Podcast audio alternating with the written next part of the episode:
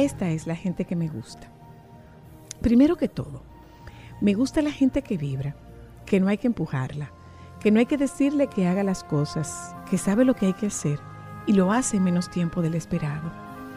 Me gusta la gente con capacidad para medir las consecuencias de sus acciones, la que no deja las soluciones al azar. Me gusta la gente estricta con su gente y consigo misma, que no pierde de vista que somos humanos y que podemos equivocarnos. Me gusta la gente que piensa que el trabajo en equipo, entre amigos, produce más que los caóticos esfuerzos individuales. Me gusta la gente que sabe la importancia de la alegría. Me gusta la gente sincera y franca, capaz de oponerse con argumentos serenos y razonados a las decisiones de su jefe. Me gusta la gente de criterio, la que no traga entero, la que no se avergüenza de reconocer que no sabe algo o que se equivocó, y la que al acep- aceptar sus errores se esfuerza genuinamente por no volver a cometerlos. Me gusta la gente capaz de criticarme constructivamente y de frente. A estos los llamo mis amigos. Me gusta la gente fiel y persistente, que no desfallece cuando de alcanzar objetivos e ideales se trata. Me gusta la gente de garra, que entiende los obstáculos como un reto. Me gusta la gente que trabaja por resultados. Con gente como esta, me comprometo a lo que sea, así no reciba retribución económica alguna. Con haber tenido esa gente a mi lado, me doy por recompensada.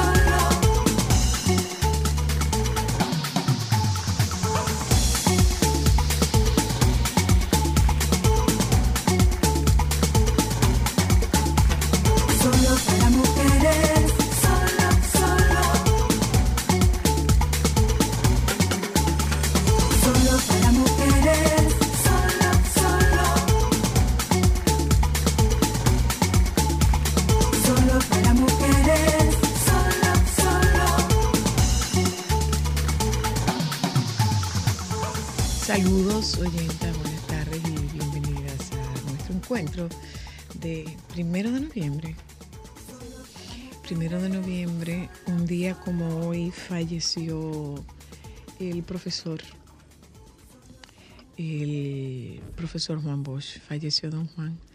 Y yo te escribí en un ratito, eh, te escribí temprano, Joan, pero, pero ya se había terminado el programa, porque estaban haciendo unas anécdotas de, de don Juan y yo particularmente viví una experiencia con don Juan que convirtió mi vida en un antes y un después de esa entrevista.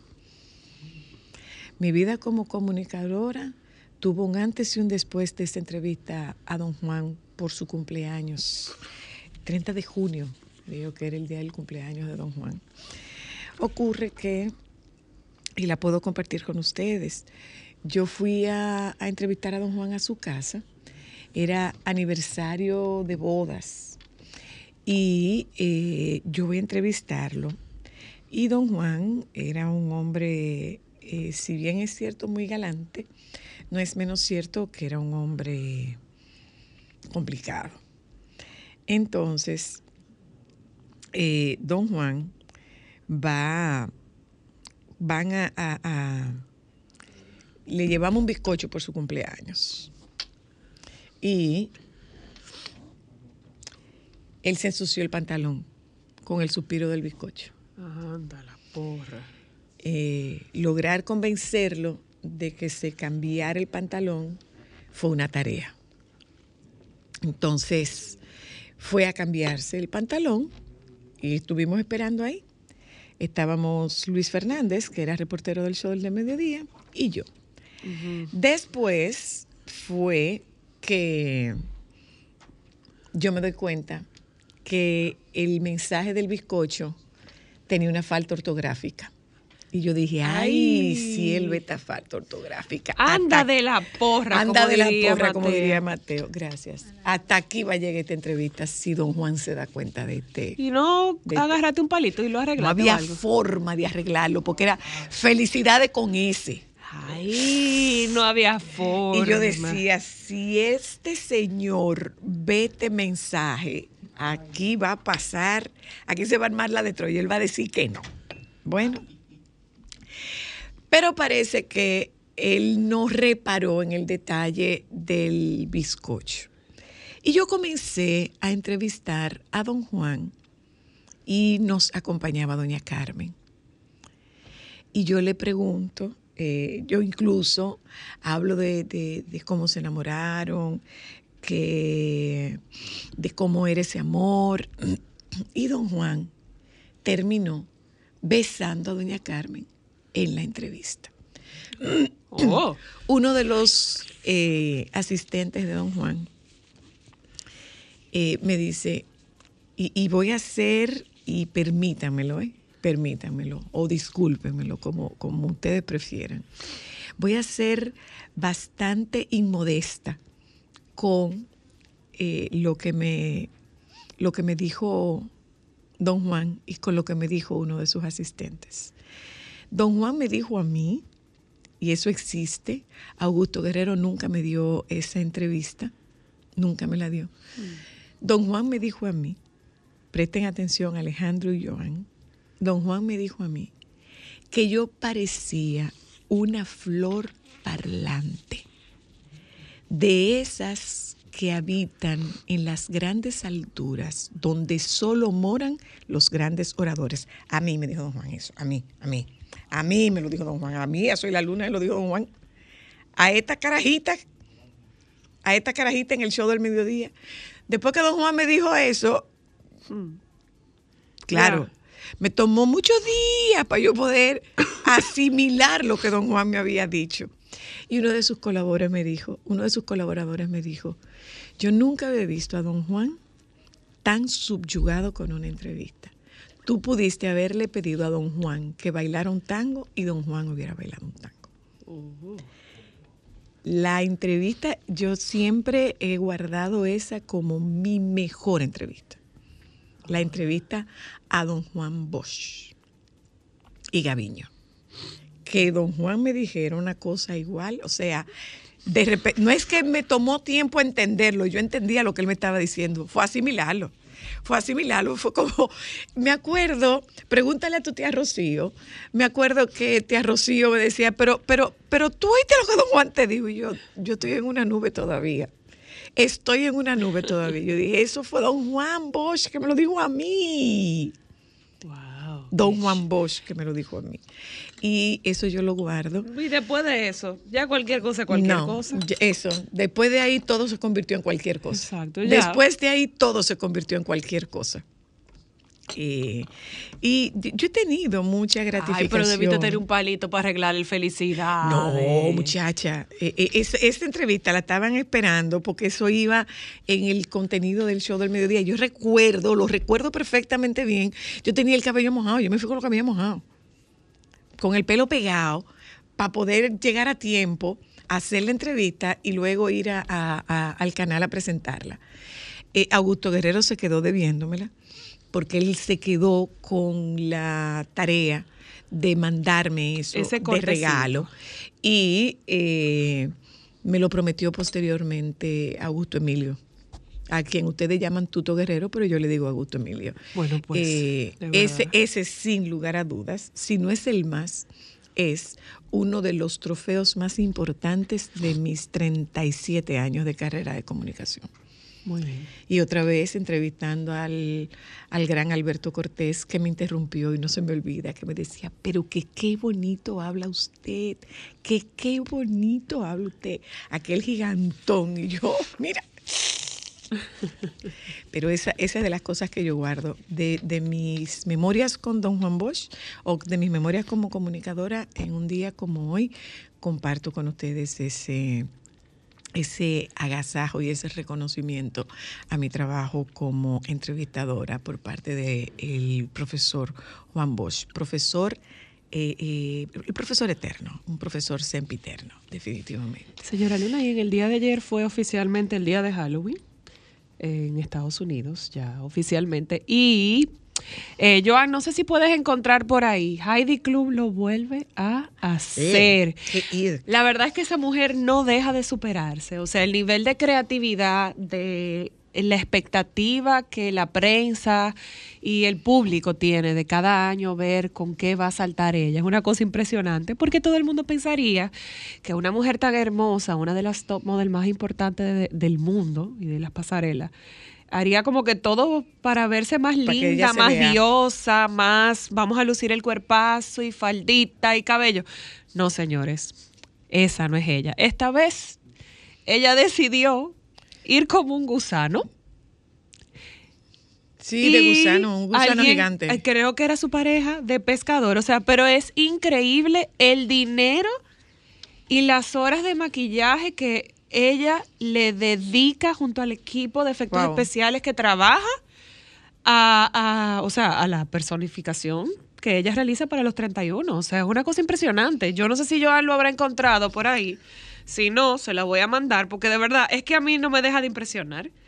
A mí no me deja de impresionar lo de Heidi Klum. Es una cosa que me parece súper divertida. Me parece una persona demasiado retadora. Pero mira. Se supera todos los años, ¿eh? ¿Qué es esto? Mira eso. Mira, mira, mira. Lo único es que. Ay, Dios mío, pero tú no la identificas. Ella es pequeña. ¿Tú viste qué chiquita es ella? Yo pensaba que ella era más alta. La parte más ancha No es que- ella. Sí, sí, se ven los ojos. Pero es pequeña. No, ella no puede ser ella pequeña. no puede ser no, no, no, ella no puede ser pequeña. Claro que no. Pero mire el nivel Claro de que no, que ella no puede ser pequeña, Señora pequeña. Luna, o sea, los ojos, el- traje, hasta el movimiento y el lenguaje corporal que ella desarrolla para cada una Mira, de tú esas sabes etapas. que Me parece hay muy un, hay un tema con, con la celebración del día de Halloween. Bueno, fue muy Eh, yo este leía, ¿eh? leía en alguna nota, señores, que, que, que bueno, hablaban de que el día de Halloween no se celebra, que el día de los muertos no se celebra. Nosotros no celebramos el Día de los Muertos, pero México celebra en grande el Día de los Muertos. Y de hecho, eh, la Mañana, semana justamente. pasada, la pasada semana, eh, fue la semana dedicada a, a México y eh, nada más y nada menos que el emblemático Rockefeller Center tenía tenía, eh, tenía unas, unas figuras monumentales que eran unas catrinas monumentales y toda la ciudad de Nueva York estaba decorada con alegoría al, Al Día de la- Muertos. al Día de Muertos, que no, o sea, para México no es Día de los Muertos, Es para nosotros es Muertos. Día de los Muertos, pero para México es Día de Muertos. Eh, Y nosotras- básicamente es una celebración. Es una para celebración. La vida. Es una celebración de vida de la gente que ya no está en la tierra. Es una celebración indígena, valga eh, la aclaración, o sea, es una tradición indígena, donde ellos eh, tratan de tener la oportunidad de una vez al año tener a sus difuntos visitando y compartiendo con ellos y bendiciéndolos. Pero tú sabes una cosa. una cosa impresionante, ¿eh? Ellos desentierran los huesos y los limpian. Sí. Limpian sí. sus huesos para, Sí, para sí. darles, para y, y- y los integran a su Los a su integran a sus celebración. Celebraciones, les hacen sus celebración. comidas favoritas, les ponen sus aromas favoritas, los llenan de flores y de cariño para celebrar su vida. Bueno, pues... Es muy interesante, ¿eh? Sí, es sumamente interesante, sumamente interesante. Yo que estoy haciendo un trabajo de eso, puedo decir que la verdad es que la, la cultura mexicana en ese departamento, ellos son muy, muy eh, fieles a sus tradiciones. Sí, pero cuando uno sí. estudia y lee de las tradiciones, tienen mucho sentido. O sea, tienen mucho sentido porque ellos eh, son sumamente religiosos, pero son sumamente espirituales, las dos cosas. Y esto tiene mucho que ver con el espíritu, con la celebración de que sus seres queridos hayan trascendido al más allá y celebran sus espíritus. O sea, es muy bueno, interesante. pues eh, lo de lo de. Halloween ha sido que definitivamente esa la tradición se va metiendo cada vez más, eh, pero no es en nuestro país. La tradición está metida por completo eh, en Europa, en España particularmente. eh, En Asia, Sí, sí, sí, sí. en está, muy- está muy Londres. metida, está muy metida. O sea, está Bueno, muy metida y ya es parte de los comercios. O sea, ustedes ven, por ejemplo, el desarrollo de piezas comerciales para la venta masiva al consumidor en todas partes del mundo. Bueno. No es exclusivo de Estados Unidos ya. Compartimos con ustedes el contenido que tenemos para la tarde de hoy. Eh, hablaremos de una escuela de seguridad vial con Rosy Díaz. Vamos a hablar de eso. No, con Rosy Díaz vamos a hablar del libro. Ah, per- perdón, vamos a hablar del libro de, de... ¿Es un libro, cómo que se llama? Eh, Ya, Yo sabía que había una rumba en el camino, rumbas barriales. Eh, yo quiero que eso me lo detallen, pero... y con Karina. Álvarez vamos a hablar de la Escuela de Seguridad Vial. Una mujer A propósito de tanto que dicen que debemos educar, que debemos educar y que debemos educar. y Bueno, que las pues mujeres no sabemos manejar, no sabemos Eso manejar, no, sabemos no manejar. y es una mujer la que está al mando de esta escuela. La doctora Josefina Luna está con nosotras esta Claro tarde que también. sí. ¿Eh? Y a mí hay que explicarme qué es lo que es el metaverso. Vamos yo no a acabo ver. de entender lo que es el metaverso. Parece que yo me quedé atrás en ese sentido. Bueno, esto es solo para mujeres. En eso sí estoy clara. Esto es solo para mujeres. Nos vamos un momento a publicidad. Eh, regresamos de publicidad. Hay mucho congestionamiento vial en, el- en las calles comprendidas en el, en el cuadrante de eh, Avenida Abraham Lincoln, eh, Gustavo Mejía Ricard, eh, Rafael Augusto Sánchez, Andrés Julio Aybar, todo eso está complicado. Bueno, es- si usted está ahí, déjenos saber. A todo el que está por la avenida Enrique La Jiménez, Jiménez Moya. Moya, entiendan que hay un tramo cerrado por precaución, porque hay miembros del equipo de bomberos que se encuentran en el lugar para dar soporte a un camión que se viró bajando por. Plaza Lama de combustible. Entonces, tome las precauciones que definitivamente el tráfico debe estar más complicado de lo habitual y traten de evitar esa zona. Voy a decir algo que no es simpático. Adelanto, no es simpático. Bueno, se viró un camión, menos mal que no se lo van a poder robar porque es combustible. Wow. A menos que cojan, a menos que cojan unos paños. Déjame Wow. no dar idea. Porque ahorita parece, ahorita parece un curioso. Debe haber uno no ya dar buscando una déjame toalla, no dar idea, déjame no dar idea. Eh, vámonos a publicidad, gente. Esto es solo para mujeres. Ya volvemos. Solo para mujeres,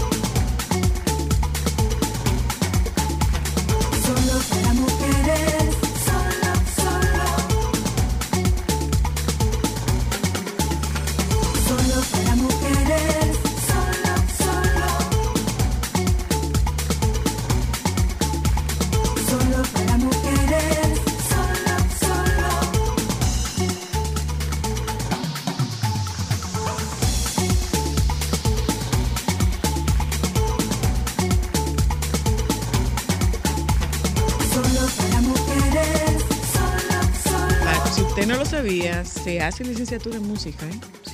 Si usted no lo sabía. Y Rosy muy Entonces, ¿tú eres en colega de eso. todito lo que están haciendo música ahora? No, no de todo, ¿no? ¿Cómo Pero- que no? ¿Ellos hacen música? No, ellos dicen que hacen No, música. señor. No, señor. Ellos, Ellos dicen. hacen música. Ellos, Ellos hacen música. Mira, el obliche nada más se ríe. Se Ellos riendo. hacen, ellos hacen música, entonces son, son colegas. ¿De quién? ¿De quién? ¿De quién? ¿De quién? ¿De quién? De Ángel Dios. Ay, no. ¿Cuál es Ángel Dior? Hablando de la 42. El es del como el- poripiripiropi. Ajá, Sí. sí, sí. Sí. Yo lo ¿El oí. de qué?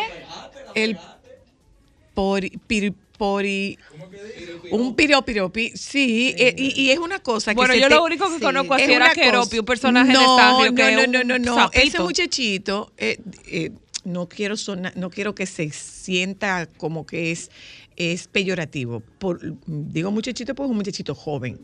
Es un muchachito joven que cantó con Bad Bunny. Ah, es el de la mochilita que me gustó. Que los ojitos del peluchito y, prenden y luces. ese muchachito Ah, muy chula su mochila. tiene una cosa que se, es que te taladra el cerebro.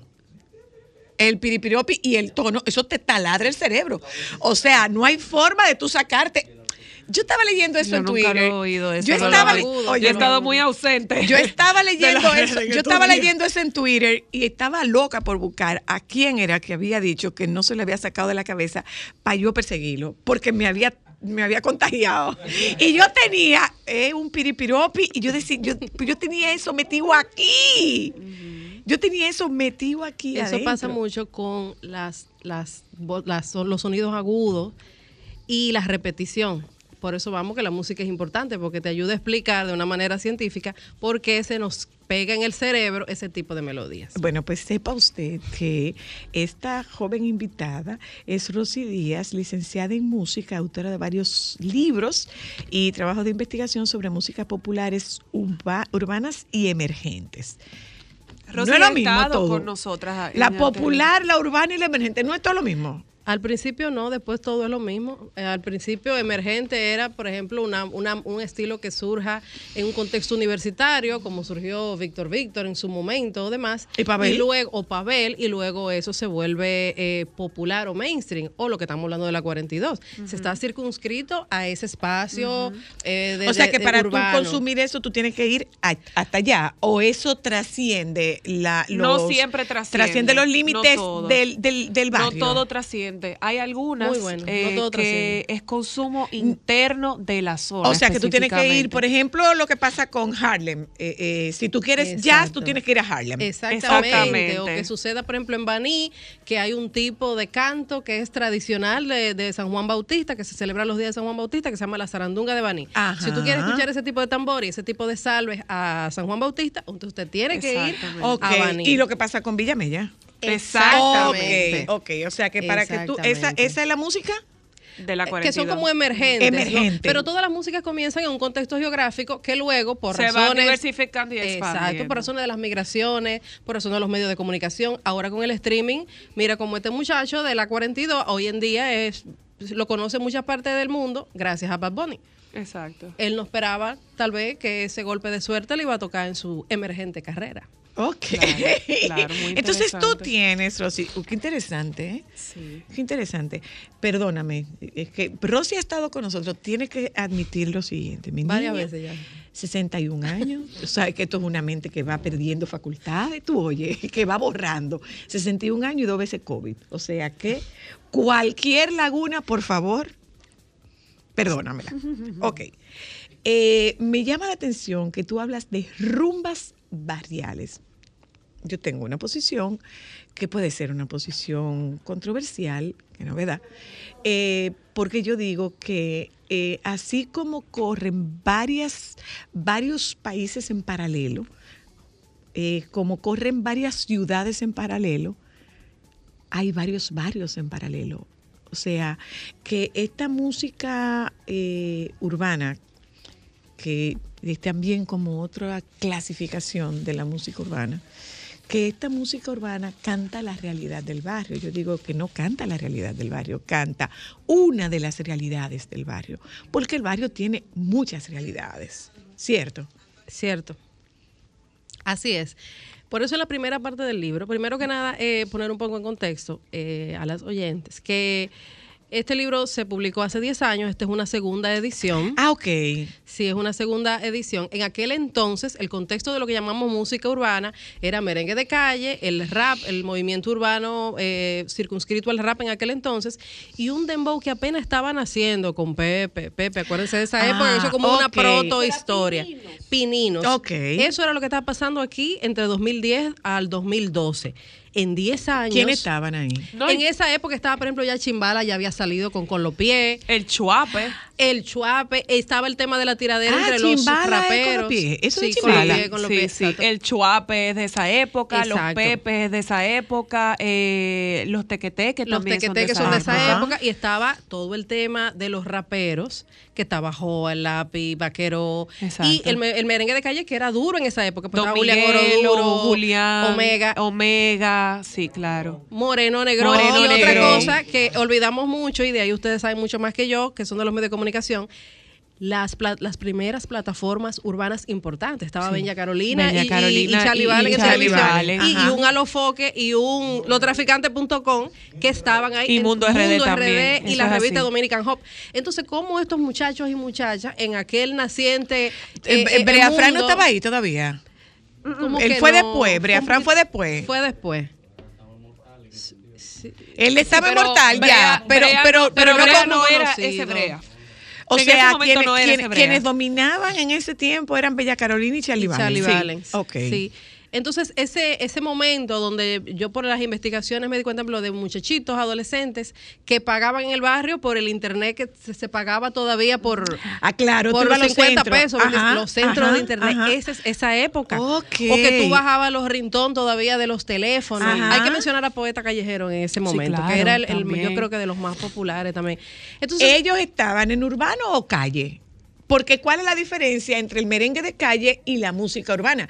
El, la merengue de calle es música urbana. para ¿Tú mí sabes quién falta ahí, Rosy, también? Sensato del patio, que era Sí. muy bueno. No sé qué pasó con él, Joan, pero era buenísimo también. Creo que salió ahora en este documental que está sacando eh, eh, Amazon Prime. Él está. Sí, yo lo de la vi cuna ahí del dembow. en la ¿Cuál cuna era del. Sensato? Eh, El del sensato era Ah, no, del- el del. El que le gusta sapito. mucho a Ámbar. No, no sabría decirte en realidad. Ajá. Ah, ok. Pero sí recuerdo y me llama mucho la atención de esa época porque yo sí me gustaba mucho. lo- yo, yo he sido fanática de Don Miguelo, por ejemplo, toda la vida. Y tú puedes ver la evolución en la calidad de la, de- del contenido musical que tenían e incluso en los instrumentos que utilizaban, que en ese momento no era tan digital como ahora, que ahora es Ahí muy estaba- digital. Ahí era que estaba la cola motora, en ese Sí, tiempo. Claro, en esa época fue Sí. que salió. Bueno, Sí, yo te estoy era más hablando. 2008, 2008, la cual es motora. Yo te estoy eso, hablando de Don Miguelo desde mucho antes, porque yo era tan fan de Don Miguelo que lo veía en la universidad y yo iba a San Francisco a los conciertos. O sea, estoy hablando de que ahí hay canciones que, por ejemplo, la gente no conoce, como Si tú no fueras menor, eh, o Dame, lo que son canciones muy populares de Don Miguelo, pero de la gente que lo consumía tradicional, porque La Cola de Motora y Mala Como Quieras, que era con otro grupo que no me acuerdo con quién lo tenía Gentry. con G3 Diablo, son ustedes- canciones ya que eran más populares de Don Miguel, o Sí. sea, Déjame más comerciales. a tejer. Por eso es, por eso Miguelo es, a Don señores. Miguelo le puedo yo dar clase. Que le digo que en 10 años la sociedad dominicana, eso lo dijo la, ofici- la Oficina Nacional de Estadística, lo dijo en aquel entonces, eso está citado en el libro, el, el- la ONE proyectó qué tipo de dominicano eh, eh, iba a ser mayoritario entre el 2012 en adelante. Era un- una dominicanidad muy joven. Es muy Sumamente joven. ¿Por qué? Porque estaban las niñas embarazadas y qué sé yo. Entonces, sí. en 10 años la ONE proyectó, la sociedad dominicana va a ser muy joven, esto y esto y esto, y es lo que ha sucedido. Pero ha sucedido con un celular con internet en la mano, Sí. ha sucedido con las faltas sistémicas de educación, de el hogar y todo lo demás. En aquel entonces hubo exponentes que comenzaron, por ejemplo, como secreto, con desafío a la autoridad. Eh, Hablaban de cosas de la policía, de tener muchachitos con problemas con, con la Con ley, con la autoridad. la ley. Hoy en día Secreto habla de cosas distintas, es una persona distinta, es padre de padre, es y esposo. me- a mí me encanta. Claro, o sea, evolucionó con el tiempo. El lápiz empresario, eh, eh, ¿cómo se llama el esposo del insuperable? Es empresario. empresario. y todos los demás. Entonces ellos mismos dicen, éramos chamaquitos de 19 a 20, 21, 23 años. Y hoy en día ya Joseadores. somos- eran joseadores somos- en el momento. eran Y la vida les dio esas oportunidades. Fuera del aire, eh, eh, soy la decía algo que es una realidad. De repente, la sociología no lo podemos justificar todo con sociología. No. Me tocó de cerca ese comentario porque, claro. pero lo pensé. Pero en realidad hay una, hay una- unas realidades en la calle, unas rumbas en plural y unas realidades que son difíciles de tocar a nivel de comunicación. De tocar, Lo son, de digerir porque- y de presenciar, Eh, eh, eh, Bueno. eh, eh, bueno, realmente llega un momento, y puede ser muy controversial, llega un momento en que a ti te impactan las imágenes. Y no porque tú seas ni, ni puritana, ni porque tú seas, ¿cómo se dice esa palabra? Eh, Cuadrada, eh, ni tradicional, No, no, no no me acuerdo la palabra, pero yo la voy a encontrar, te estoy hablando del tema de las lagunas. Eh, eh, eh, no, la, en- no la encuentro, pero yo la voy a encontrar la palabra. Pero son imágenes que te, que te, que te impactan, definitivamente te impactan. O sea, tú ves estas muchachitas y tú ves estas niñitas. En estos días en Twitter estaba yo viendo un video de, de niñitas pequeñitas eh, eh, eh, con estos bailes, que no es una justificación porque el carácter erótico se lo da el, el adulto que las ve sí. eh, no se lo da a las niñas. Porque, por ejemplo, yo no sé si tú, si tú sigues una cuenta de unos niños africanos y los movimientos de esos niños son movimientos pélvicos y lo demás, pero no tienen esa connotación. ¿Entiendes? No, y o no sea, sola- es, es- es otra vez, es ubicarnos en el contexto. No solamente que yo no soy mojigata, esa era la palabra. No es que yo Eh, sea mojigata, pero son imágenes que te, te, te sobrecogen, son imágenes que te, que te aturden, que me aturden desde los 61 años que yo tengo, ¿tú entiendes? O sea, eh, eh, ¿qué está pasando con estas muchachitas en esta realidad, en estos videos? Que es quizás, eh, bueno, esta es la oportunidad, si este lo logró, yo también lo puedo lograr. Y ahí te iba a hacer una pregunta, porque obviamente tú hablas de que esta investigación eh, tiene como base seguir el rastro del gen creativo desde la precariedad del género de merengue. A mí me pasó algo muy, muy chocante. pero los para merengueros mí. dicen que no, ten- en preca- que no es precaria la situación del merengue. Perdón. En otro, me- en otro contexto, porque sé Bueno, por dónde ella, por a dónde mí me, ella va. me chocó mucho y me sigue chocando mucho. Eh, yo estaba el viernes en, en una discoteca, estaba celebrando el cumpleaños de alguien y cuando yo fui a pedir un merengue que queríamos bailar, el DJ me dijo, no, aquí no ponemos merengue, aquí solamente ponemos dembow y reggaetón. Y yo dije, pero ¿cómo es posible que la cuna del merengue, el país más importante, nuestro merengue haya pasado a no ser una opción para tocar por un DJ? Bueno, no lo es en muchísimas emisoras. Bueno, perfecto. o sea, pues pero, tú encontraste con un merengue en una emisora. pero vamos a, vamos justamente a esto, que, que, ¿qué arroja el estudio sobre eso? Porque los merengueros dicen que no. Pero los merengueros, si no fuera porque se consume, a como yo lo veo, en Venezuela, en Colombia o en Sudamérica, no tuvieran el auge que tienen, porque aquí no, no tienen la cabida. O sea, estamos hablando de que los ¿Qué dice- merengueros no tienen esa de demanda aquí. Yo pienso que los que vivimos en zonas urbanas, vivimos a veces en, en unas burbujas, pero el pueblo llano, o sea, eh, eh, el merengue se toca todos los días, hay fiestas de merengue, pero para eso tú tienes que salir del, del- de ese ámbito. Es emergente. Exacto. el merengue es emergente. sí, tú tienes que ir a claro. buscarlo. Bueno, igual hay, eh, hay ciclos en la vida de los géneros musicales, eso lo puedo entender. Totalmente. Eso lo puedo entender. Pero me doy cuenta de que hay un público capitaleño que habla mucho de que el merengue no se toca, pero en el sur, en el este, en el Cibao. Siempre hay. Sí, de obviamente. hecho, los merengueros tocan mucho para, Bueno, para, pero para volvemos los pueblos, tocan para- tanto que no tienen que venir para acá. Claro, Exacto, en, fiestas el Cibao sigue siendo muy, muy No, popular para el, el el sur no hay merengue patronales Yéndonos no al tema de, de- Pero de tu- exactamente, ¿Qué volviendo a es ese esto, punto que tú dices, ¿Qué es el ragamuffin? ragamuffin? Bueno, lo que pasa es que ahí estoy explicando lo de dónde viene el de lo de música urbana. Eso viene mucho, pues. Tiene, tiene varios genes, entre ellos Jamaica y obviamente el gen reggaetón de Puerto Rico. De Puerto Rico. Como les digo, este estudio se circunscribe a lo que era el merengue de calle porque fue mi manera de entrar a entender eso que ya estaba surgiendo, y que de cómo se fue deconstruyendo los la muchachos música. del movimiento urbano. Y el merengue, como tenía más historia, es el hermanito mayor, el merengue de calle, me ayudó a entenderlo desde el punto de vista musicológico. ¿Qué estaba pasando con este beat ¿Y, acelerado? y qué está pasando? ¿Qué está pasando hoy en día? Que se puede hablar de una cultura urbana dominicana, que va desde la manera como las trenzas que te pones, la ropa El que léxico, bailas, el caminar. el léxico, todo eso. Hasta las coreografías de baile. han Totalmente. Yo he visto los videos de la 42 y en un momento yo vi, mira, quitándole todo lo que tiene que estar pasando a nivel humano, que no, no lo... Que no Tú lo ves desde un punto de vista coreográfico. Sería buenísimo invitar algún día a una persona de la coreografía que vea. Yo vi mucho potencial a nivel Sí, coreográfico. hay, yo claro vi una sí, cosa a nivel, que claro yo, que sí. thriller de Michael Jackson. O sea, Sí, porque hacen, hacen unas mímicas, una cosa. Pero obviamente es lacerante, sobre todo para la mujer. Yo vengo de un contexto donde el feminismo atacaba mucho hace 10 años a Wisin y Yandel por las letras y ahora defendemos El mismo- empoderamiento de esas letras. de esas letras en mujeres. Esa parte a mí me ha creado un quiebre a nivel de investigación. Claro, porque Fuerte. entonces ellos no, pero, Pero mira, tú sí. sabes que esto, en G está bien, pero entonces hace 10 años Wisin y Yandel eran misóginos porque decían lo mismo. Esa parte tiene tu, eh, me- me tiene tu mucho. pregunta. Mi- digo, tiene, tiene tu, tu inquietud. Sí. Eh, Rosy, tú sabes que eh, esto está disponible, ¿cierto? Sí, va a estar disponible esta semana en librería Mamey, en zona colonial. Eh, o sea que ahí hay un punto donde Yo es quiero, fácil de yo quiero encontrarlo. invitarte a que tú eh, busques a esos muchachos de la 42 y que los traigas aquí. Si tú puedes identificarlo, porque nos parecería muy sí, interesante. porque es interesante conocer ese movimiento.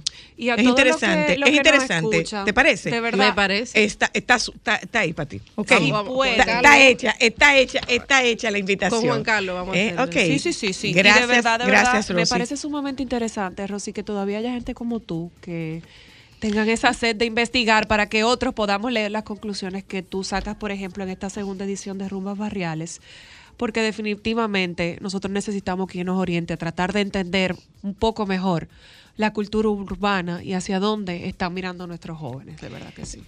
Te queda, te queda la, te queda el, tarea, el Rosa, reto puesto. Tiene el reto puesto, ¿eh? Vámonos a librería ¿eh? Regresamos de publicidad. Señores, pero ¿y para dónde iba la doctora Luna? Ay, está como buena moza. Oye, ¡oh! ¡Oh! ¿Y estos tacos? Oh, sí, Ah, por eso cuenta. los tacos. Por eso los tacos, Ah, sí. doctora. Le Mira, está, le está, le está, doctora, le está, le Mira, está. Bueno, vámonos a publicidad. una mujer que va a hablar de de seguridad de seguridad, de, de, venía oyendo, por eso vine temprano para hablar con ella. de- Muchas cosas que hacer aquí.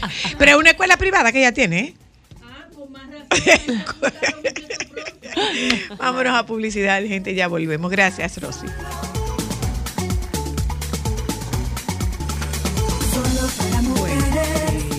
Como siempre, ¿Qué fue? los temas de- en comerciales son muy buenos e interesantes.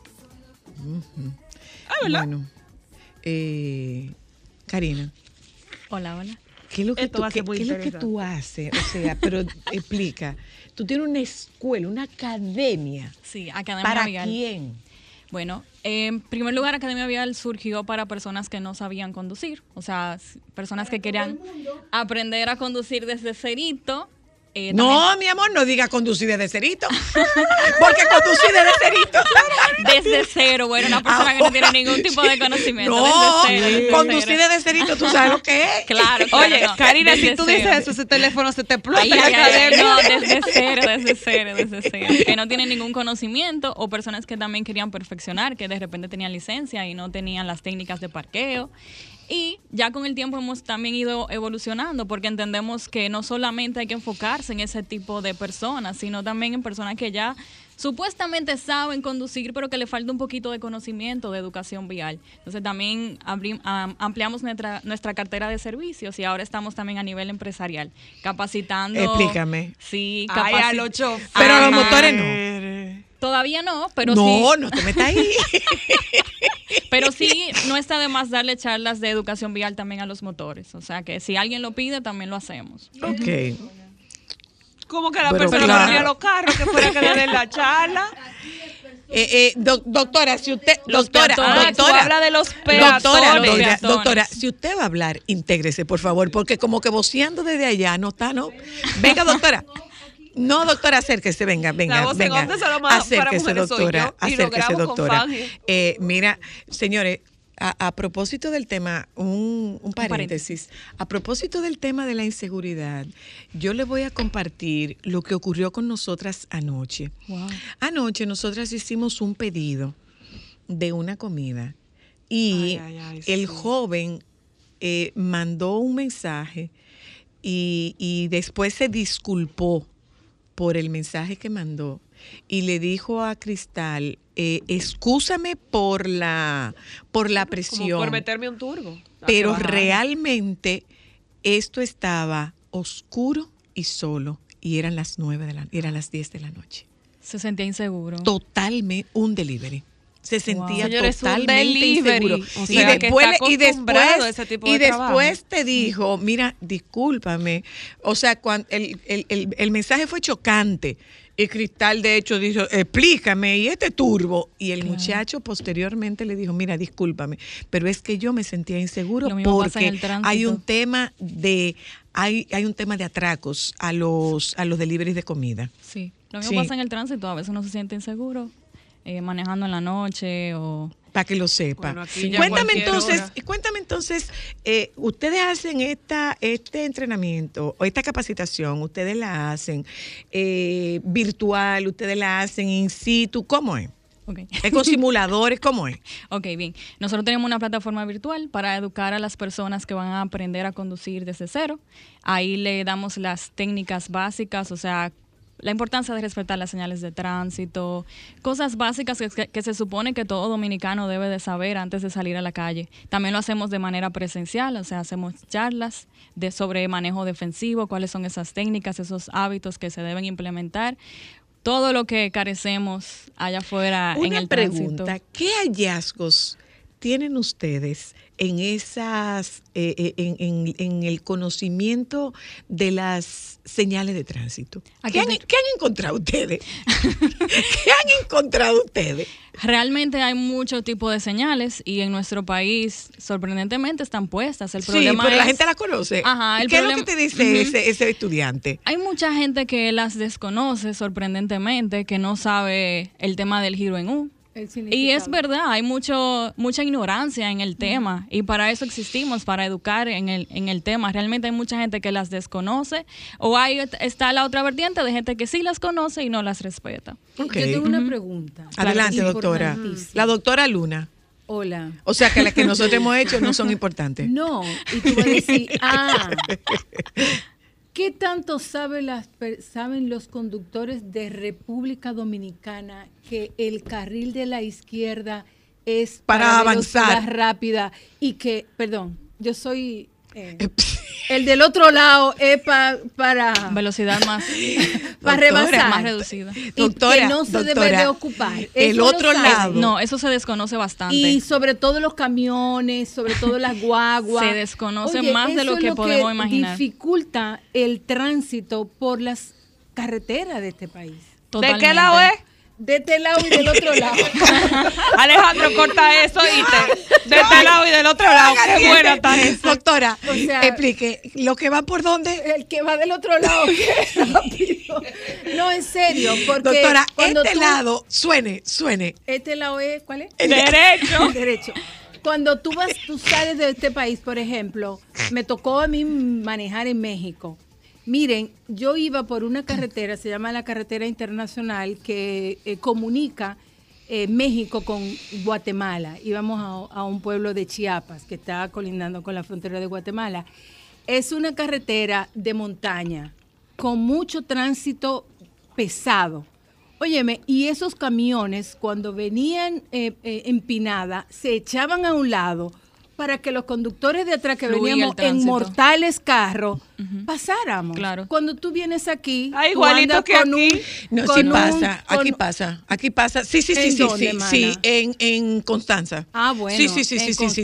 Bueno, los pues, camioncitos, pero- los camioncitos te ceden, te Pues ceden, esos te ceden Probablemente han recibido educación vial. Sí. pero, pero son muchos aspectos realmente eh, que es necesario re- re- revisarlo, ¿no? Y educar a la gente. Recordar a las personas. Eh, Por eso que yo te pregunto, ¿qué tanto sabe el dominicano de las señales de tránsito? La verdad que Ya yo- no se usa el librito. Se usa el librito, pero ahora el examen teórico es muy fácil. Eh, una persona que lo quiera tomar hoy se aprende las preguntas, son 20 preguntas. Para mí el examen es Ah. muy fácil. A mí. O sea, que no hay que aprenderse el librito, lo que hay que aprenderse son las preguntas. Anda, exactamente. diablo. Pero eh, por eso nosotros siempre vamos más allá, no, solo, no, no nos limitamos al, al examen teórico, hay que ir más allá y hacerle conciencia a las personas de respetar las leyes de tránsito. Déjame mirar esta llamada. Claro Perdóname, Karina. Buenas. Hello. Hola, hola, hola, soy la, ¿cómo están todos? Bien, gracias. Mira, antes de llegar a la ley de tránsito, eh, te quería decir, anduve el dial y no encontré el merengue. Lo hice. ¿Que Cuando anduviste? tú me- el dial de las 30 emisoras que tengo grabadas, ninguna tenía un merengue sonando. Recuerda cuando dijiste ahorita Ah, ¿vieron? que ¿Viste? lo no, que tú decías que, que no- en la discoteca no te la hijas. ponen y yo te digo que en, el, que en, que en los, en la emisora tampoco. soy la que iban mis hijas, que desde que era la primogénita, que tiene 15 años, va a mi lado, ella nunca entendía, siempre me preguntaba que por qué yo iba solo para mujeres. Yo tenía un Civi chiquito en ese tiempo. Ajá. Ella tenía cuatro años, yo la buscaba en preprimaria y todavía voy aquí escuchándola a Qué usted. bello. Un día Ay, te voy a, un día te voy a conocer, te voy a decir, yo soy el que llamé y te hablé de eso. Por favor, por favor, favor. por favor. Si quieres Eh, oír merengue y quieres que tu hija escuche merengue, ¿sabes qué? Pon a las 2 de la tarde, pon a Carlos José Rosario, porque Caliente. antes de Carlos José comenzar con salsa, Carlos José tiene merengue. en Caliente. Caliente. En Caliente caliente a 104. Ok. Perfecto. Creo que Entonces lo hi- 104.10, creo. hice el 104.1. ejercicio y anduve el día al completo y mira que yo tengo emisoras de todo tipo grabadas Sí. y nada que ver. Busca. Puro, Pues caliente tú puro vas de a encontrar. puro de la música que se estaban diciendo del género y de todo, menos merengue. Ya te y digo. con relación a lo de la de saber del tránsito, la pregunta que se hace, sí sabemos, es como que al saber que no me pasa nada para, tú sabes como que no nos sale de la tripa hacerlo, de verdad. Tengo que decir no nos sale para no verme excluyente porque se ve feo, pero de verdad, tú te vas a la carretera y tú dices, oye, pero él va a 50 a su ritmo y ese Sí. carril es expreso, el de la izquierda, Claro. para Exacto. avanzar. No solo eso. Es que él sabe el de la izquierda. Ese. él ¿Verdad marca que no su sabes pauta, nunca él marca su- él marca su pauta y él va a su ritmo Sí. porque él es que lo determina. No hay nada que se lo imponga ni que se lo diga y eso deja mucho que desear. Un sin abrazo. con- contar, sin contar por los, sin contar con los que cortan donde les parece y van en vía Tú contraria. sabes qué yo La haría. Yo me demasiado. sentaría a comer palomitas a esa señora manejando en Londres que el asiento del lado equivocado porque con ese lío que ella tiene de para allá y de para acá. tú te imaginas. Hola. Aló, aló. Aló, Zoila. Ajá. ¿Tú sabes cuál es uno de los graves problemas? No sé si viste una joven que trabaja en una peluquería que era muy famosa en las redes. Ella acaba, ella sufrió un accidente, creo, anoche. Si tú ves el video y veas la velocidad, me imagino, eh, sin querer molestar, que venía bajo algún efecto, porque No, una no, no. curva... Espérese, espérese, espérese. No. Estamos, asumiendo. Entonces, eh, si usted puede hacer el comentario sin asunciones. Ok, bueno, bueno, pero uno supone por, lo, por la velocidad en que tomó la, la curva. Pero oye bien, Ajá. ¿Cuál es, lo, cuál es el, el problema? Yo que trabajé 2000-2004 como subdirector de tránsito terrestre. Ajá. Ah, pues Mira, sabe de eso. soy la, soy la, el problema de este país. Yo tengo un libro casi hecho. Ajá. Mira, uno de los graves problemas es, y la joven que está ahí, que está... El grave problema, bien. ¿dónde? Dígame. Ok, se nos está yendo el el problema, el, el problema del tránsito es, primero, la, la falta de respeto a las autoridades. Ajá. Segundo, las autoridades tienen que hacer respetar su derecho ante para que puedan ellos tomar la decisión de tenerle de que las multas deben de pagarse y, y- y que el tran- y que la imprudencia le va a hacer que su licencia no funcione. Don, y mire, eso, yo le agradezco con todo lo que usted sabe, pero usted sabe con en, en qué se reduce eso. Educación y consecuencia.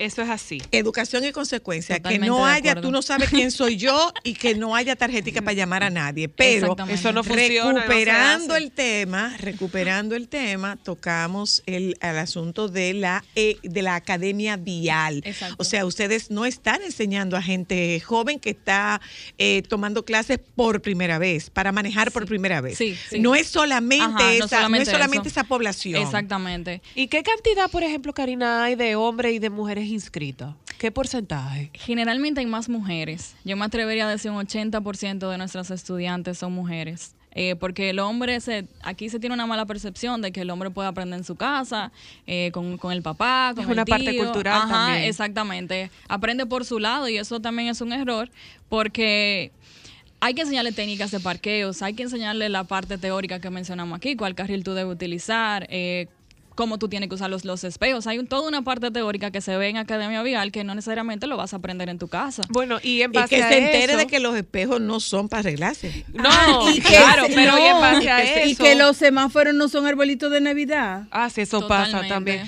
Pero, pero tú sabes que me llama mucho la atención eh, y eso es algo que yo lo he visto y lo he vivido porque cuando yo trabajaba en, en una empresa de relaciones públicas, Barry, que era cliente de nosotros, eh, la Barry Gold, y una gran parte de sus conductoras eran mujeres. Wow. Y estoy hablando de conductores de vehículos no del tamaño de las patanas que ustedes conocen aquí, no, las patanas de ellos deben medir algunos 100 pies, por decir un número muy Es que grande. o por sea, estadística las mujeres gigantes. chocan menos. Exacto. Claro. Sí, Y eso somos Hola, me dicen que manejamos peor y no es verdad. Hola, hello.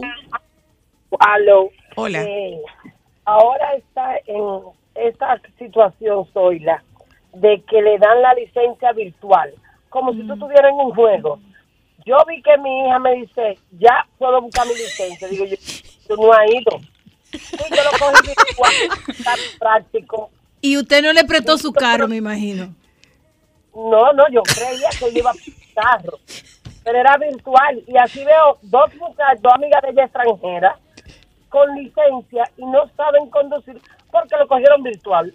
Ay, qué detalle, ¿Hay alguna diferencia? Sí, mira, ahora el examen en el Intran es con un simulador. Simulador. Antes está muy chulo estábamos acostumbrados a que era en un vehículo. Con los palitos. Pero ha traído una controversia grandísima porque la gente dice no es lo mismo que manejar un vehículo. Claro. Y nosotros en Academia Vial utilizamos los simuladores, pero como una forma complementaria de aprendizaje. O Hay sea, que ir al terreno. Claro, hay que ir a la calle porque ahí es que realmente se aprende. Yo le voy a hacer el cuento. Mira, ¿verdad? somos de las pocas mujeres que nos podemos parquear de reversa sin problema. Para que lo sepas, sin habernos la comprado. No, no la compramos. Sí. Cuando nos parqueamos, no, Sí, no. sí. Te Nos dicen, yo me acuerdo, yo me acuerdo de una vez un tipo que me dijo, ahí tú no vas a entrar. Claro. Ahí tú no lo Y entras. tú le dijiste. De- dalo, que yo, yo lo entro por ti. Le dije, Espera y verás. No, y lo que te dicen. ¿Tú no la vas a entrar ahí? Mira, Me ha pasado. a mí. ¿Tú no la, compra- no la compraste? No, a mí eso es como, me dicen, ven, yo te ayudo, ¿qué te pasa? Yo puedo hacerlo. Claro.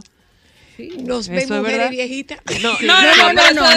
Y tú Yo te parqueas y dices que, tuyo, ¿eh? ay, pero tú eres una driver, le- tú tienes que decirle, no la compré. Muy y tú bien. sabes, tú sabes algo que me llama mucho la atención. Por ejemplo, tú no has visto ninguna película que dice, tú vas a capitar la nieve y la gente dice, eh, sí, pero yo nada más he volado el simulador. Entonces, usted corre un riesgo muy grande de estrellarse. Sí, Por favor, el mensaje sería para la población, o sea, que aparte de dura mucho tiempo. simulador. Tiene un tiempo limitado o es hasta que tú aprendas, que tú vas y coges clase. En el programa, en el paquete, incluimos 10 sesiones prácticas, pero siempre le dejamos saber a nuestros estudiantes que si no aprende con esas 10 sesiones, que es lo que normalmente toma, eh, le podemos ofrecer más prácticas. Pero ustedes no dan licencia. No. Pero Sí, acompaña- acompaña. Claro que sí. O Y sea la que tú, que, tú, que tú evitas que las mujeres vayan y cojan el carrito ese todo chocado que hay por ahí por el, por el, por el Yo te voy a hacer. béisbol, ¿cómo es? Por el, de- estadio. el estadio, ajá. ¿Cómo es? Sí, hay escuelas de, de Nosotros estamos en. Diamond Plaza, aquí en Santo Hay Domingo. escuelas de Y, tránsito. una- ¿Y salen de ahí y manejando? otra pregunta. Sí. eh, Primero en el simulador y luego la parte práctica. Sí, Ah, y ok. entonces esa parte práctica, ¿es en un área que no tiene vehículos o es recorriendo la, Candela? ciudad? Primero empezamos en zonas tranquilas, en vecindarios que no haya mucho tránsito y luego vamos evolucionando. A medida que el estudiante va avanzando de nivel, ya sí lo llevamos a la, a la A la- Kennedy. a la Fuego a la 90. Lincoln. Ajá, exactamente. Porque realmente es ahí donde se aprende. O sea, no podemos mantenerte en una zona y, tranquila. esto- y estos vehículos están equipados para dar clase. Claro que sí, excelente pregunta. Tenemos un freno Ya, del lado del terminar profesor. ya puedo terminar aquí. Tenemos un freno del lado del profesor que él frena para cualquier e- eventualidad. Pues me imagino que el profesor se la pasa. Bueno, Pero eh, Yo- ¿Y tú das ofrecen- clase? Sí. ¿Tú das clase? O sea, ahora instructora. al principio empecé yo solita. Yo duré un año dando clases yo sola. Luego fuimos creciendo como equipo. Ya las, las responsabilidades me lo han impedido un poco. Pero si se me presenta, yo lo hago. Y, por ejemplo, Sí. ustedes pueden eh, hacer y eh, eh, Va por para ejemplo, allá. esa Bienvenido. Esas compañías, esas compañías que tienen flotilla, que sus, que sus choferes son malísimos manejando, ustedes pueden eh, Instruirlo, claro que sí. instruirlo. O sea, claro eso que es un sí. servicio que ustedes Claro pueden que ofrecer. sí, Corporativo. Claro que sí. Damos eh, pruebas de manejo para esos empleados. Pero eso es buenísimo. Claro. Que si tú tienes novio o si tú eres casada, Ay, sí, Dios. estoy felizmente casada. está casada, o sea que no le puedo Un dar el Instagram. Pero ¿y eso qué tiene que ver con la escuela? Allá, allá. No, pero los bleachers ya- no, no. Eso es dijo al que mandó a que preguntar. estaban llamando para preguntar que no digo al que es privado ese, ese Instagram es privado mira Ay, antes de despedirte Karina tu mayor susto como instructora Por ejemplo, Mira. yo, eh, dobla a la izquierda yo. Sí, a mí me han chocado dando clase y no por imprudencia del estudiante, eso es lo grande, por imprudencia de los mismos dominicanos. Una vez estamos parados en un Por su semáforo acelere. y de repente vino un camión y nos llevó todo el retrovisor. O sea, son cosas que se viven. Es un riesgo que toma un profesor pero de lo que yo te pregunté fue cuál fue tu mayor susto Ese choque. yo recuerdo que llamé a mi papá llorando, pero la estudiante no me vio. Yo tranquila, va- vamos a mantener la calma, no ha pasado nada, pero yo por dentro muriéndome. Ay, sí. gracias Karina Por favor, comparte todos ustedes están los aquí o están en. Santiago Karina En ambas ciudades, en En- Santiago y en Santo Domingo también. Pero, pero es, es, es en el área que ustedes dan. O sea, el que no es de que, voy para Moca. No, O sea, no, en Santiago y en Santo O Domingo. sea, ustedes enseñan a manejar en zonas eh, eh, urbanas. Tranquilas, ajá, y luego en las avenidas. Que no te hablan de que, que vamos para la carretera. No, de que esquivar no, chivo y vaca. No, no, no. Todavía. Gracias, Karina. Gracias, Comparte, por favor, tus redes para las personas Arroba interesadas. Academia Vial. Joan, Alejandro, Diwar, la, la, la, la cuenta Arroba Academia Vial. es la, la, la corporativa. Pero no me para Tiene que quedarse hasta ahí. ¿eh? Es la Es corporativa. para, es para tiene que aprender a manejar. Es para Gracias, aprender a Karina. manejar, ¿eh? Gracias. Karina. Nos vamos a publicidad. Vamos a Doctora Luna, mandarla, su tema para de que hoy. sepa cuál es la derecha y la izquierda. Déjala Mi ahí, déjala.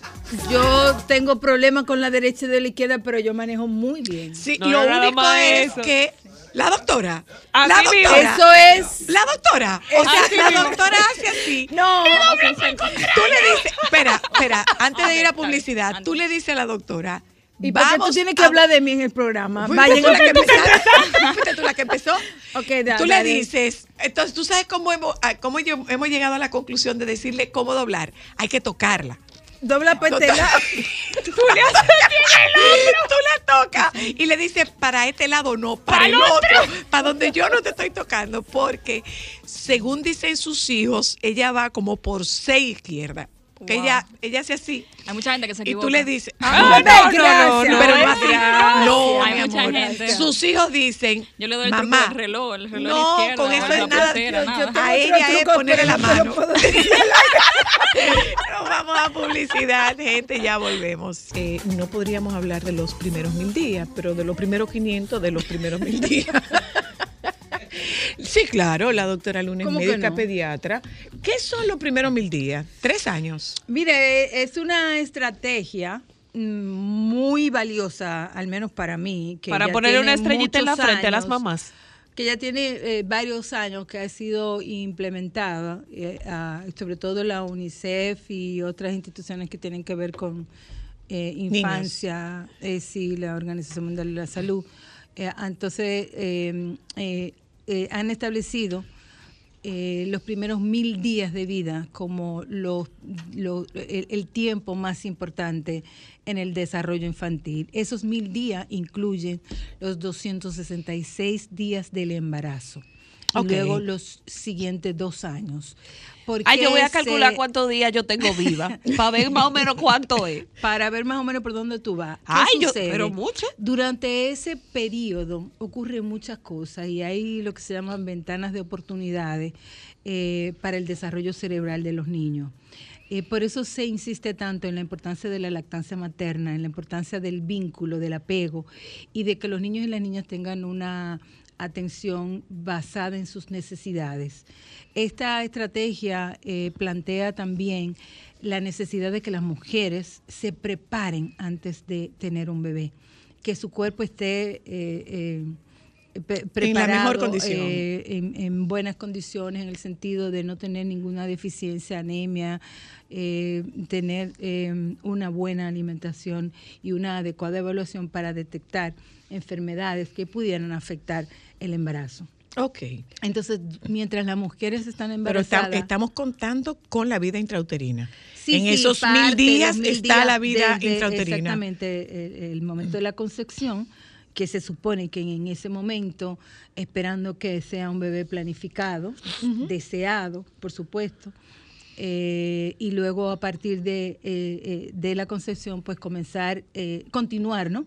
con los cuidados que permitan que ese eh, embarazo pueda desarrollarse de una manera adecuada y, y con un entorno, sobre todo es muy importante el entorno. ¿Qué es un desarrollo adecuado de un embarazo? Eh, bueno, el que el, primero que la mujer esté en buen estado de salud, que no haya ninguna condición externa que pueda afectar o interna inclusive que pueda afectar el desarrollo intrauterino y que los niños puedan tener eh, a partir de la adecuada nutrición de, de su madre, eh, todos los, nu- los nutrientes que necesitan en la vida intrauterina para irse desarrollando.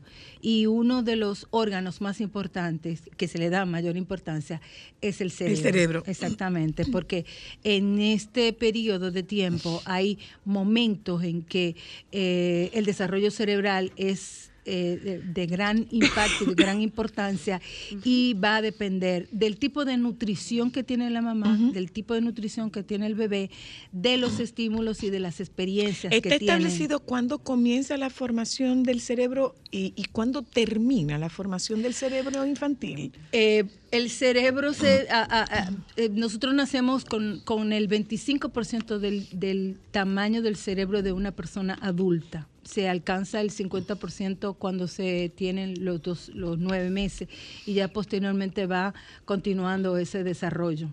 Pero que es Entonces, importante que se sepa que el cerebro de un adolescente todavía no es un cerebro que ha completado su formación. Lo que sucede con el, eh, sí, exactamente, en el, se, se supone que se- el desarrollo y la madurez cerebral eh, puede alcanzarse incluso hasta los 24 años. Cuando hablamos de que no ha concluido su formación, nos referimos a, la- a que no ha alcanzado la madurez. Exactamente, Exacto. porque hay algunas áreas que no están del todo eh, Desarrollada desarrolladas, que están en el proceso de desarrollo. En el caso del cerebro del adolescente, eh, específicamente el área prefrontal, donde son el área de la, eh, el análisis, de la ejecución. Entonces, por eso... eh, eh, eh, Ellos, te- los- eh, los la, actuación, la actuación del adolescente es para ahora. Pero enfocándonos en la importancia de los mil días, y yo pienso que es muy importante que los papás y las mamás, y sobre todo las mujeres, las parejas que están esperando bebé, pues tengan todo este conocimiento para poder, yo diría, mejorar mucho más eh, el entorno, porque el entorno también es importante. ¿Qué pasa? A partir de la epigenética que venimos conociendo, que nacemos, tenemos unas predisposiciones de acuerdo a los genes con algún tipo de enfermedad, pero esas enfermedades se van a manifestar si el entorno, si el ambiente lo favorece. Si no favorece, aunque tu mamá sea diabética y probablemente yo tenga el gen diabético, pero yo tengo un, una hábitos Alimenticio, saludables por ejemplo. que comienzan desde el momento del nacimiento, en la lactancia, la lactación. Es un continuo, o sea, incluso la salud en la vida adulta depende de todo este tiempo, de estos primeros años de vida. Por eso que se le ha dado tantísima importancia A esos primeros a años. esos primeros años y, to- y- y todavía se está estudiando sobre todo cómo vamos a prevenir enfermedades de transmisión, de enfermedades no transmisibles si nosotros protegemos este periodo de los mil días. Es bien interesante. Eh, y yo pienso que esa información que tanto nosotros hay los una, una cosa, este, estos mil días tienen por casualidad alguna cronografía. Eh, o sea, debe Se pasar identifica. esto, debe pasar esto otro, Sí, en el niño promedio, así como ustedes llevan, así como ustedes llevan esta curva de desarrollo. no, son recomendaciones en términos generales. Por ejemplo, Eh, cuando el bebé nace, eh, es importante hacer el apego precoz. Es, es importante ponerlo piel con piel, porque esto es lo que va a favorecer la impronta, o sea, ese vínculo que se va a dar entre mamá y bebé, y sobre todo que va a favorecer la lactancia materna. Por eso es tan importante, por eso se insiste mucho en que se haga el piel con piel, preferiblemente luego del nacimiento, pero si no se puede hacer luego del nacimiento, pues en las, las primeras horas de nacido. Pero Como tú sabes qué pasa, que eh, hay, hay, hay un mito en torno a esto y se, por alguna razón se piensa que ese piel con piel es solo recomendable para niños prematuros. No. Ok. Es para todos los niños, porque lo que buscamos es justamente, hablábamos en la, la semana pasada, que el embarazo, per- el, el nacimiento por sí es una situación estresante para, Para el un bebé. bebé. Te interrumpo un momento, Josefina. Hola, hello. Buenas tardes. Hola, ¿cómo está usted, profe? Cuénteme. Hola, eh, yo quiero que la doctora me diga que sobre un caso de un sobrino que tiene una novia y tuvo una niña. Entonces él quiere, viven aparte, él quiere llevársela desde que nació los fines de semana. Aunque la mamá no quiere, dígame ese caso, doctora, está adecuado. ¿Y, y qué edad tiene la niña? Ahora tiene tres meses, pero desde que nació él quiere compartirla y ¿Qué? se la lleva. Tiene su derecho. Tiene- supuesto. claro. ¿Tiene derecho? Tiene derecho. Tiene Y- derecho. Y, y básicamente, mire, no es que tiene derecho, es interesante. Y dentro de ese mismo mil días, cuando los, los papás, los hombres están embarazados y están esperando bebé, hay una modificación del pool hormonal y también de su cerebro, justamente que le permite el, el eh, eh, el- los cuidados y, lo- y favorece a que ellos tengan los cuidados. En el caso de ese bebé, si la mamá tiene garantía que él es un cuidador a- adecuado, eh, favorece mucho a la bebé Sí, claro. que pueda ser atendida por su papá. Eso también le va a dar responsabilidad al papá y lo va a sentir parte. Entonces, aunque estén separados, eh, el bebé o la bebé necesita a papá y mamá. Ahora, es un mito eh, lo, muchas que hay, veces. lo que hay es que tener en cuenta si este bebé está siendo, si esta bebé está siendo lactada, pues mandar a esta bebé con la leche que va a tomar eh, Sí, durante el tiempo que esté y- con la mamá. Y, y sobre todo garantizar que él tenga condiciones para el cuidado. Eso sí, no, no necesariamente porque sea papá, eh, también que sí tiene derecho, pero sí garantizar que las condiciones que él tiene para el cuidado mientras está la bebé eh, eh, sean las adecuadas y sobre todo que, que ellos dos tengan una muy buena comunicación. No se puede eh, tener una custodia compartida de una bebé o de un bebé si papá y mamá no tienen buena comunicación y no ponen claro los puntos, porque entonces quien estaría corriendo riesgo es el bebé. Sí. Entonces eso es importante. Y yo pienso que, y es una de las cosas que se habla con, con relación a lo de paternidad activa. Las leyes muchas veces eh, dan, favorecen a las mujeres, y dicho sea de paso, no estamos cambiando de tema, pero bueno, es válido. Eh, Favorece a las mujeres, sin embargo, cada vez los hombres están reclamando y Más involucrados. de sus derechos de, de- de paternidad. Y a mí me Pero parece espera, espera, entonces espera, muy espera, eh, Vamos, vamos a decir una cosa aquí, vamos a decir una cosa, o sea, que un papá, este no es el caso necesariamente, desconocemos si este es el caso, que un papá se lleve a un bebé o a una bebé para dejársela a una A una hermana abuela, a una o a una amiga, a una abuela, novia, a una no- no es así. prima. Pero es lo que estoy diciendo, Exacto. o sea, que es necesario que eh, exista una conversa, co- exista comunicación y que estén claros cómo va a ser el proceso de cuidado, porque no por el hecho de ser un hombre se debe de impedir que, que- que cuide a su niña. Ahora, si las condiciones no son las adecuadas, entonces por supuesto que aunque sea el papá, no, porque el niño, el bebé, El- el interés- el riesgo. interés es por el niño. Exactamente, por eso lo más importante es que ellos estén comunicados, que ellos se pongan de acuerdo y que se garantice que los cuidados que va a recibir el bebé eh, son cuidados adecuados, necesarios para un bebé de tres meses. Por Bueno. supuesto que sí. ¿Cuáles son esos cuidados? Eh, los cuidados de quién lo va a cuidar, qui- quién va a estar al tanto de él, si es directamente eh, eh, el papá, eh, que tenga la información en relación a la alimentación que necesita eh, la bebé o el bebé, eh, las condiciones de dormir, que eso es muy importante, que sea en, una, Lugar en un lugar seguro, que tenga las condiciones para lo que se llama sueño seguro, que son distintas eh, mm, características, estar en un colchón duro, eh, Nada sobre la cama. nada sobre la cama. En este caso, el colecho no está recomendado, es decir, que la bebé duerma con el papá. eh, porque no hay un vínculo entre ellos muy fuerte, que no haya alcohol, uso de alcohol y droga, ah, no haya eh, personas que fumen, o sea, son muchos, muchos aspectos que, que habría que tomar en cuenta en ese sentido para que la bebé pueda estar con su papá. Bueno, pues muchas gracias, doctora Luna. Ya, acabamos. No, si usted se quiere quedar No, con el pero usted doctor. puede quedar con el doctor Si se Nieves. quiere quedar con el doctor Nieves, usted puede quedar con el doctor bueno, Nieves. Usted pero oye. finalmente, eh, concluyendo con el Vamos a hablar con el doctor Nieves. ¿Usted quiere quedar con el doctor Nieves? concluyendo con los temas de los mil días, es justamente darle importancia. Yo pienso que los papás que están esperando bebé, eh, que puedan eh, da- darle importancia a, a ese tiempo. Eh, los bebés no se pueden dejar con cualquier persona al cuidado, porque yo siento eh, y, y- se desperdicia, son oportunidades que nosotros tenemos que potenciar las capacidades de los niños y obviamente el cuidado directo, la atención eh, cálida eh, es importante. Y aunque usted no lo crea, el no, el no bien cuidar tiene, tiene, tiene un reclamo posterior. Claro que sí. Tiene un reclamo. Claro que sí, porque eh, eh, el tema del apego y el tema de los vínculos se crean en, este, en estos primeros años, Así sobre es, todo en el así primer es, año de vida. así Y es. muchas veces nosotros, eh, eh, esa valiosísima actividad, diríamos, de los papás, la, la- la traspasamos a personas que no tienen una vinculación con, con los niños. Entonces, eso, eso sí pasa factura. Gracias, doctora. De nada. Muy amable. Ok. Sígala en FIFA Lunar.